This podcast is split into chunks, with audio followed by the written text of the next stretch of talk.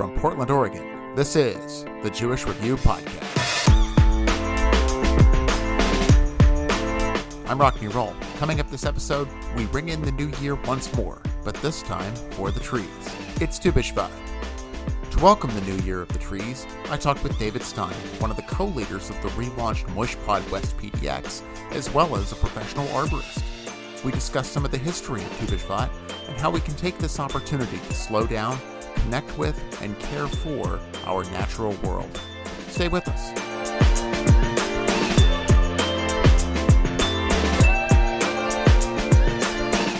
The Jewish Review podcast is brought to you by the Jewish Federation of Greater Portland, presenting Voices from Israel. Continuing through February, this webinar series will bring a diverse group of perspectives on the situation in Israel to your screen each Wednesday morning. Learn more at jewishportland.org slash Israel webinars. Now, here's David Stein. David Stein, welcome to the Jewish Review podcast. Pleasure to be here. Thank you. So, tell me about your Jewish journey. Yeah. So, I'd say it started in Sarasota, Florida, where I was born. I attended a Chabad preschool. And from there, I continued to go to Hebrew school, study for a bar mitzvah, had my bar mitzvah in Spokane, Washington. Then continued to be involved with my community as a madrachim, so helping tutor the next generation of B'nai Mitzvah kids and helping with uh, learning Hebrew with them. And then attended Midrash Chai and continued to be involved with youth groups, Jewish sleepaway camp, all those sorts of things. Went off to college, got involved with Chabad on campus, would attend their Friday night Shabbat dinners they had weekly, and just always had Judaism continue to be an underlying theme of my life, and it always has existed, and I think it's safe to say it always will. and it's continuing to exist now as you and your cousin are running the newly set up, newly revived uh, Moishe Pod West PDX. Exactly. Yep. So it's cool to see how I continue to grow and enter new chapters in my life, how Judaism continues to not only remain relevant, of course, but find ways to incorporate it into my social life, business, all of the above. And it's really easy to do. And that's something I appreciate about Judaism is the more I get older and the more I study it, I find that it is extremely relevant to the lives we live today, even though a lot of these stories are rather biblical and can sometimes seem somewhat antiquated. There's a lot of values that I still incorporate, I feel, in my day to day life. Speaking of business, you are, as I understand, an arborist. That's right. So I recently started my own tree business here in Portland, Oregon. It's called Tranquility Tree Care. And I've been a production climbing arborist for about four years. But I would say my involvement in tree care began when I was about 18 in college. So that's about nine years ago. And I worked on my school's five acre farm, Western Washington University, is where I attended. They have a a little farm on campus called the Outback Farm. And I was one of the coordinators out there. So it was during that time I learned basic pruning principles and how to maintain and take care of the trees on the landscape. And then once I graduated from college, I joined a salmon restoration crew. And we would actually plant shrubs and trees all along the riparian water zones throughout Whatcom County. So we were planting a lot of native shrubs and trees and then we became a trail crew during the summer, and we actually had to do a little bit of tree work out on the trail while expanding a hiking trail an additional three and a half miles. So I've kind of gotten to experience arboriculture and tree work in many different forms. So I continue to enjoy learning about the trees and working with them, and I love climbing now. It's a blast. Were you previously not so much into the climbing? Yeah, climbing is one of those things. It's kind of hard to dip your toes in the water just because it can be a little high risk. So you really have to have a good mentor and put away the time to dedicate to learning how to climb safely and all the methods involved. So it's been four years of full time with just the climbing. But prior to that, I don't think I'd ever um, entered a tree via rope and a saddle. What initially drew you to to arborism, to, to working with trees? Yeah, so I, I love working outside. I'd say the the short answer would be my time on the Outback farm. I would find I'd be busy with classes, schoolwork, life was busy, but I just go out to this little five acre farm and it just seems like all my problems would disappear and I could just be present and relaxed. And I thought to myself, if I could find work like this and continue to do this type of work, I think I'll be really happy. And that has kind of been guiding me on this career path. And I went and traveled for a while and I came back to the States. This was post college, so now I have a college degree. But what they don't tell you when you get done with college is there's no guarantee there's a job waiting for you on the other end. So now I had to figure out okay, what am I going to do with this degree that has to do with horticulture, botany, plants? And there were a few different routes I could go, but I had met previous arborists and had seen them hooting and hollering in the trees and thought, that kind of looks fun. What if that was me up there uh, swinging in the tree? So I began to look into getting an apprenticeship. And the biggest thing that I found to love about arborist work is it's a it's a craft, a trade that you never truly become a master at. You can always improve, you're always growing, learning. There's tons of new techniques to always adapt and implement into your arsenal of tricks and skills you have doing tree work. And I find that to be really engaging. And also, I think something I should mention is that it's outside.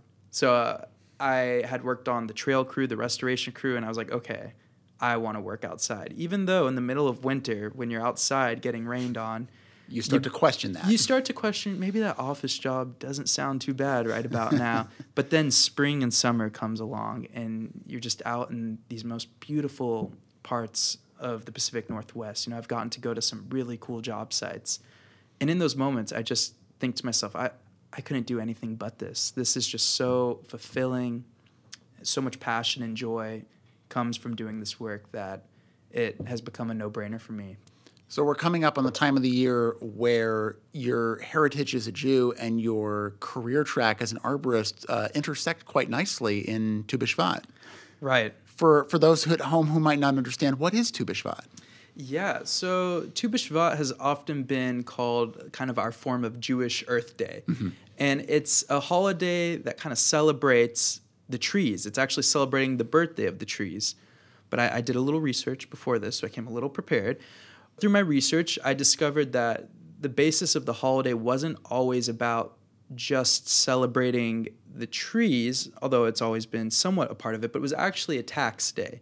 So initially, the point of Tu B'Shevat was to take all the fruit from the previous year that was harvested, and there's notes that say they were sure to not mix the present harvest versus last year's harvest. So it was important to keep those separate for records, and they would take 10% of the harvest and donate it to those in need. And I think this is actually a really beautiful sentiment that is another interesting factor or lesson we can learn from Tu B'Shevat is how we are playing a role in supporting our community and consciously always giving back and participating in Tikkun. But the basis of the holiday is the celebration of the trees. It's the birthday of the trees. I think it's cool we have a day that we're celebrating the birthday of one of the oldest living organisms, trees, also one of the tallest, you know, largest organisms that can grow on Earth. So it seems very fitting that we have a day we set aside to appreciate and revel in that. And as you mentioned, it's become something of a, a Jewish observance of Earth Day. What are what are some of the ways that that you find that that environmentalist Jewish aspect uh, manifests in your life? Well, I like to plant trees, so I think it's always a good time to plant a tree. Well, I guess there are some seasons, like in the middle of summer, I, I, wouldn't advise planting a tree when there's no rain. From a from a philosophical from a standpoint. philosophical, that's right, right. What's the quote about a society is great when you know p- people plant trees that they'll never sit in the shade of, or something along those lines. Yeah, I think it's just uh, it's important to take a moment to slow down, and you know we, especially here in America, it's a very fast, you know, busy pace, work, all everything going on, and to think about our place in the grand scheme of things in the greater web of life, you might say. And something I read that I found really interesting was saying how when the Garden of Eden was supposedly created, God took uh, Adam and Eden around the garden and was saying, look at the trees and look at the beauty I've created in the world. And there's a Mishnah that talks about how it was very intentional that God was using the trees in the garden to represent the beauty of the natural world. And I think that's, uh, to this day, I think there's something to be said for that. There's something in all of us when we approach an epic, old, beautiful tree that just takes our breath away. Like we're almost humbled by it when we're standing below a hundred foot plus tree, or you know we live close to the redwoods, or we have some trees in the northwest that 150, 200 feet tall, and it just makes you feel almost small in comparison to such an epic tree that has continued to grow long before we were even born. So I think it's an opportunity to maybe exercise some humility in some ways. Yeah. And humility would lead to eh, eh, an effort to to conserve and take care of that which is so great and yet so fragile as our ecosystems are. How how do you see environmentalism as fitting into your Jewish values? You know, it's easy to say environmentalism fits into our Jewish values when we actually craft holidays that are promoting us to like appreciate trees, appreciate the natural world. I was reading how there's all these different Tu B'Shevat seders people do all over the world, different traditions where they sample a variety of fruits that grow in that area and they go through and they taste and they take a moment to make a bracha and a blessing over each fruit. And I think that once again, what I was just saying, it goes back to that moment of just having appreciation for all the fruit that grows around us, the abundance. And I think, especially today, we've never lived in a more globalized economy where now we're eating fruit that traditionally uh, would not be in season due to world trade. We can just walk down the supermarket, pick up an orange, banana, it's all good. But you know, there was a time where we didn't have that luxury. So I think it's really easy to take it for granted now, but I can appreciate being a part of a religion that's going to say, hey, let's take a moment and appreciate that. How do you like to observe Tu B'Shevat personally? I imagine you'll probably be uh, either up or around a tree of some kind. Yeah, well, I can certainly tell you that I will make sure I don't schedule any tree removals on that day. that seems like that would just be uh, too sacrilegious. That is sometimes a part of the work I do is hazardous removals need to happen. But as far as this year with Tu B'Shevat, I think it would be uh, cool to maybe plant some seeds, even if they're not outside in little pots, and start growing some starts for the spring. Yeah, just going on a walk and trying to look at trees with a little more of an inquisitive eye. Although I must admit, every time I'm outside, I'm now head on a swivel looking at the trees. that just comes with the with it, the training. It does, yeah, absolutely what would be some ideas for someone who who's coming up to this time of year and thinking I want to I want to be better connected to nature, to to the trees, to the environment around me. Where does somebody start with that? Yeah, that is a, a great question. Well, you know, it, it starts right with where you're living. You know, next time you go on a, a walk around the block, it, it's amazing how there's so much around us that I have this theory that there's so much happening in real time that we kind of just it's like sensory overload. But sometimes I realize that every tree you see is actually a unique tree. There's no tree that's exactly the same. There might be similar species, but the actual shape, location, all creates these variables where the outcome is a tree like no other tree. And sometimes when I look at the world through that lens, it it reminds me that there's inspiration all around us if we choose to just look for it in some ways. So I'd say just looking around the the trees and the shrubs and the plants where we live locally, I think learning about native trees and native plants is really important because the last thing you would ever want to do is, you know, be like, oh, I, I want to be more involved in nature. I'm going to plant a tree. And then you find out you've planted a tree of heaven or something that's technically invasive. And you're like, okay, that actually is not helping in the bigger picture. So I think it's really important to learn the native vegetation and what has always grown in, in the region because that is uh, already designed to grow better. So if you actually are wanting to plant something, you're going to have probably better success if you pick something that's native to the area you're in. And it's also just better for the overall ecosystem and all things around. So, as I alluded to earlier, you've also restarted the Moishe Pod West PDX with your cousin Sam. Uh, yeah. Tell me about the, the process that's brought that to life. Yeah, well, Sam came up from Florida to visit me when I was at the old Moishe house, and he was just inspired by the community, what we were doing over here. So when the opportunity arose for us to potentially do a pod of our own, he was very excited, and the timing just seemed too good to be true. So we kind of just moved forward with it, and it's just been uh, an amazing time to continue to get to know the community. You know, it, it's great because we're providing a place and an opportunity for the community to get to know each other better and create a space for friendships to be made and whatnot. But it also, on the other end of it, is creating opportunities for us to engage with our community better. Opportunities like this where we're talking. So overall, it's just brought amazing, wonderful things to our lives, and I'm really thankful for the opportunity overall. What are some of the programs you're really looking forward to doing in the coming months? Yeah, so we are always going to do our monthly Shabbat dinner, which that is a great time. Uh, we're looking at exploring better ways of volunteering and doing tikkun olam in our community, and we have been in contact with Cedar Sinai.